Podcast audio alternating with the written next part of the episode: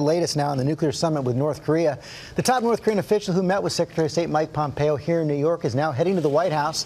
The first visit from a North Korean official since President Clinton was in office, as both sides work to get the summit back on track. Let's start with our chief global affairs anchor, Martha Raddatz. And Martha, we expect President Trump to be given a letter from Kim Jong un.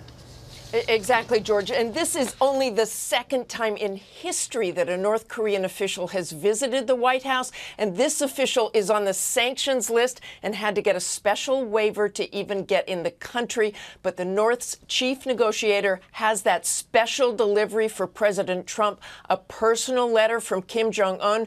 We don't know exactly what is in the letter, but we now have a strong hint.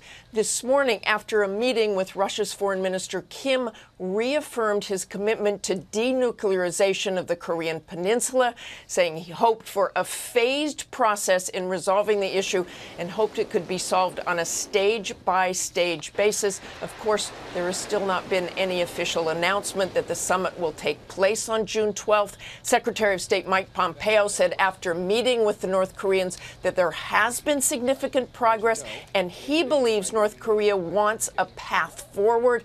But exactly what that means from the North Korean point of view is unclear, although President Trump did say this week it may take several meetings to work this out. He also said he is very much looking forward to receiving the letter this afternoon from Kim Jong un. George. Okay, Martha Raddatz, thanks very much for bringing our chief White House correspondent, John Karl, for more on this as well. And, John, the president eagerly looking forward to this meeting this afternoon, and he's really been driving this process behind the scenes.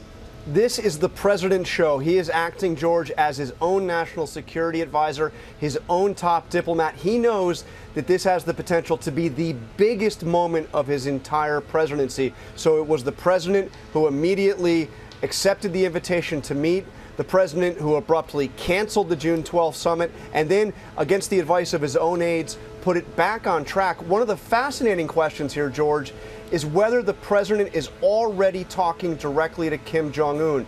You know, in that letter the president wrote, he referred to their wonderful dialogue. After that, the president was, uh, the White House has been asked many times, and the president has been asked, has he directly spoken by phone with Kim Jong un? And they have not answered that question.